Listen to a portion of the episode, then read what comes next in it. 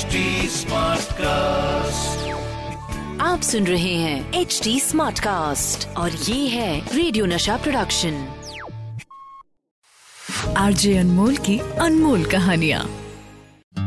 अनमोल कहानी एक एक्टर के म्यूजिकल एसोसिएशन की कहानी है। देवानंद वो नाम जो हिंदी सिनेमा के एक से बढ़कर एक यादगार गानों के लिए जाना जाता है। देखिए देव साहब के म्यूज़िक सेंस के बारे में तो हम सब जानते हैं। उनकी कोई फ़िल्म है मतलब क्लासिक म्यूज़िक और क्लासिक म्यूज़िक मतलब उसके पीछे किसका हाथ होगा?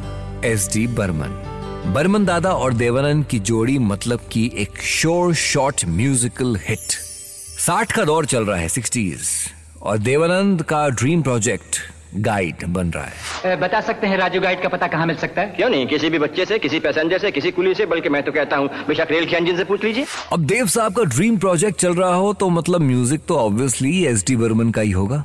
लेकिन इन दिनों बर्मन दादा की तबीयत कुछ ठीक नहीं है। यही वजह है कि वो देव साहब की फ़िल्म गाइड की म्यूज़िक पे काम करने की हालत में नहीं है। लेकिन उन्हें अपने देव की फ़िल्म की चिंता भी है। कहीं उनकी वजह से फ़िल्म डिले ना हो जाए वो अपने देव को बुलाते हैं और कहते हैं कि म्यूज़िक किसी और से करा लो मुझसे नहीं हो पाएगा। इस पे देव का जवाब आता है। मैं ज़िंदगी भर इंतज़ार करने के लिए तैयार हूँ पर मेरी इस फ़िल्म का म्यूज़िक सिर्फ़ आप ही देंगे कोई और नहीं। ये शायद देवानंद का कॉन्फिडेंस ही था। जो बर्मन दादा की ताकत बन जाता है। उनकी सेहत सुधरने लगती है और बेसब्री से इंतज़ार कर रहे हैं कि जब वो ठीक होंगे, काम पे लौटेंगे, आते ही अपने देव की गाइड का म्यूज़िक तैयार करेंगे। गाइड फ़िल्म का पहला म्यूज़िक सेशन हुआ और वहीं बर्मन दादा ने एक बार फिर से साबित कर दिया कि लंबी बीमारी से लौटे हैं, लेकिन म्यूज़िक में कोई कमी नहीं है। इस पहले ही सेशन में फ़िल्म के चार गाने ओके हो जाते हैं, लेकिन इसी फ़िल्म के एक गाने पे जाके गाड़ी अटक जाती है। फ़िल्म की एक सिचुएशन जिसमें कि फ़िल्म की एक्ट्रेस वहीदा रहमान, यानी कि रोजी अभी अभी अपने पति के चंगुल से आज़ाद हुई है। एक नए सफ़र पे निकली है और इस सिचुएशन पे शैलेंद्र साहब ने एक शानदार गीत लिखा है। बर्मन दादा, एक कमाल की धुन तैयार करते हैं और साथ ही साथ एक एक्सपेरिमेंट भी करते हैं। आमतौर पे गाने जो मुखड़े से शुरू होते हैं, इस गाने को उन्होंने अंतरे से, यानी कि जो स्टैंडा होता है, वहाँ से शुरू किया है। अब ये बात देखा जाए तो अपने आप में खास है, लेकिन देव साहब को ये बात पल्ले नहीं पड़ रही। वो गाने को लेकर थोड़ा सा परेशान है। उन्हें लग रहा है कि इस गाने के साथ में वो जस्टिस नहीं हो पा रहा है और वो अपनी बात अपने भाई, यानी कि प्रोड्यूसर विजय आनंद गोल्डी साहब से कहते हैं गोल्डी को गाने में कोई दिक्कत नज़र नहीं आ रही। वो तो जल्द से जल्द गाने को शूट करना चाहते हैं। लेकिन देवानंद की मर्ज़ी के बिना गाना शूट होना इम्पॉसिबल है। तो फिर गोल्डी साहब जो है, वो हमारे देव साहब को मनाने में लगे काफ़ी कोशिशें, मिन्नतों के बाद वो देव साहब को मना लेते हैं शूट के लिए, राज़ी कर लेते हैं। देवानंद गाने को शूट करने के लिए हामी तो भर देते हैं, लेकिन दिल अभी भी बात को लेके पूरी तरह राज़ी नहीं है।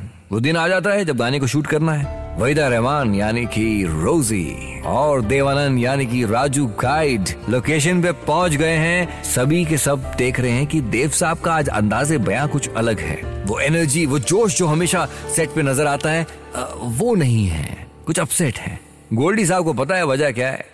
अभी गाने की शूट शुरू ही होने वाली थी कि देव साहब गुस्से में कुछ कहने लगे। ये भरमंदा को क्या हो गया है? कुछ मज़ा ही नहीं आ रहा है। I just can't take it लगता है दादा से बात करनी ही पड़ेगी। अब यूनिट के लोग भी जान गए हैं कि देव साहब गाने को लेकर थोड़े से परेशान हैं। लेकिन यूनिट के लोगों ने अभी तक गाना नहीं सुना है। यूनिट पे मौजूद हर इंसान अब देवानंद से गुजारिश कर रहा है कि देव साहब हमें गाना तो सुनवाइए जिसको लेके आप इतने अपसेट हैं। ठीक है देव साहब उनकी बात मान जाते हैं और कहते हैं चलाओ गाना।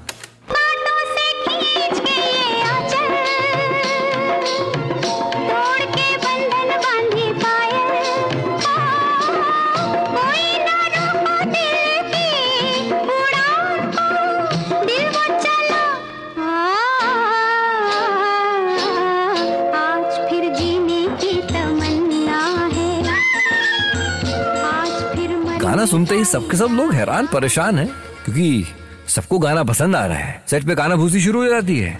हर कोई एक दूसरे से, बर्मन दादा के इस गाने की तारीफ़ कर रहा है, और इस बात से गोल्डी आनंद भी इत्तेफाक रखते हैं। पर इतने लोगों की ओपिनियन भी देव साहब को खुश करने के लिए नाकाफी है। वो तो अभी भी अपनी बात पे अड़े हैं। अब गोल्डी आनंद अपनी अगली चाल चलते हैं। वो देव साहब को इस शर्त पे गाने के शूट के लिए राज़ी करते हैं कि अगर शूट के बाद भी उनका दिल नहीं बदला तो गाना फ़िल्म से निकाल देंगे। चलिए, ठीक है। पाँच दिनों तक राजस्थान की अलग अलग लोकेशन पे गाने को शूट किया जाता है, लेकिन इस बीच कुछ ऐसा भी हो रहा है जो देव साहब की सोच के परे है। हर दिन शूट के बाद यूनिट के लोग जब होटल लौटते हैं तो सबकी ज़ुबान पे यही गाना है। जहाँ देखो, यूनिट का हर इंसान यही गुनगुनाता हुआ नज़र आ रहा है। देव साहब को अपनी गलती का एहसास हो रहा है। उन्हें लगता है कि ये गाना जब सबको इतना पसंद है, सबकी ज़ुबान पे चढ़ गया है तो इसको रोका क्यों जाए? गाने की शूट का पांचवा यानी कि आखिरी दिन। देव साहब शूट पे पहुँचे उन्होंने सबके सामने अपनी गलती मानी और कहा sorry I think I made a mistake I think ये गाना बहुत अच्छा है और अब ये गाना इस फ़िल्म का हिस्सा ज़रूर बनेगा। मैं रखूँगा इस गाने को इस फ़िल्म में. और फिर तो खैर जो हुआ वो हम सबने देखा। लता जी को इसी गाने के लिए film fare award for best female playback singer nominate भी किया गया। बर्मन दादा को भी नॉमिनेशन मिला बेस्ट म्यूज़िक डायरेक्टर। देवानंद और एस डी बर्मन की इस जोड़ी में एक और एंगल भी है। एक्चुअली त्रिकोण है। Devanand S D Burman, Kishore Kumar. किशोरदा ने क्या क्या गाने गाए यार, देवानंद के लिए? लेकिन बीच में एक गैप आ गया था जहाँ पे कि किशोरदा was not singing he was anyways not singing और वजह थी मधुबाला जी की बीमारी। रिहर्सल रिकॉर्डिंग के लिए वक्त नहीं निकाल पा रहे थे। इसी बीच रफी साहब और नवकेतन फिल्म्स का एक रिश्ता सा बन गया। ये वो दौर है जब मोहम्मद रफी देवानंद के लिए बहुत से गाने गा रहे थे। पर कहीं ना कहीं देव साहब को लग रहा था कि उनका किशोर भी उनके साथ होना चाहिए। यही इरादा लेके वो किशोरदास से मिलने के लिए पहुँचे और ज़बरदस्ती उन्हें एस डी बर्मन के घर लेकर आ गए। इतने अरसे के बाद अपने किशोर को देखा तो बर्मन दादा बड़े खुश हुए, गले से लगा लिया। उसी पल एस डी बर्मन ने अपनी फ़िल्म तीन देवियाँ के एक गाने में किशोरदा की आवाज़ को देवानंद के लिए एक बार फिर से इस्तेमाल करने की ख्वाहिश ज़ाहिर की। किशोरदा उसी वक्त रिहर्सल के लिए राज़ी हो गए। इतने दिनों के बाद तीनों एक साथ बैठे थे, एस डी बर्मन, देवानंद, किशोर कुमार। बहुत खुश थे इस गाने को लेकर। पूरे जोश में इस गाने को गा रहे थे किशोर दा। रिहर्सल के बाद इस गाने को बहुत जल्द रिकॉर्ड करने का प्लान भी कर लिया और फिर एस डी बर्मन की कॉम्पोजिशन, पर्दे पे देवानंद, आवाज़ किशोरदा की मतलब? हो तुम या कोई हकीकत कौन? हो तुम बतलाओ, ओ देर से कितनी दूर खड़ी हो और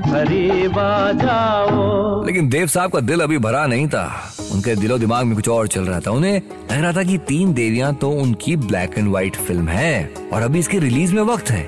अब कलर्ड फ़िल्मों का दौर शुरू हो गया है। देव साहब का ड्रीम प्रोजेक्ट गाइड भी एक कलर फ़िल्म है। उन्हें लग रहा है कि यार ये ड्रीम प्रोजेक्ट बिना किशोरदा की आवाज़ के अधूरा है। अब तक रफी साहब की आवाज़ में देवानंद पर फ़िल्म आए गाइड के सारे गाने रिकॉर्ड हो चुके हैं। लेकिन उन्हें तो चाहत है कि किशोर की आवाज़ में भी एक गाना तो होना चाहिए। फ़िल्म में गाना जोड़ने के लिए वो सिचुएशन क्रिएट करते हैं। इस सिचुएशन पे शैलेंद्र साहब ने एक रोमांटिक डुएट लिखा। बर्मन दादा ने कंपोज किया और फिर किशोर दा, लता जी की आवाज़ में रिकॉर्ड करके जो गाना आया, वो आया ये। गाता रहे मेरा दिल, तू ही मेरी मंजिल है कहीं बीते ना ये रातें, कहीं पूरी फ़िल्म में किशोरदा का एक ही गाना है। आप गाने को ध्यान से सुने तो लता जी से ज़्यादा लाइंस जो हैं वो किशोरदा के पास हैं। असली कमाल तो तब होता है जब फ़िल्म में, बाद में जोड़ा गया ये गाना फ़िल्म का सबसे पॉपुलर गीत साबित होता है। देखिए जनाब, उस ईरा को जमाने को गोल्डन ईरा यूँ ही नहीं कहा जाता।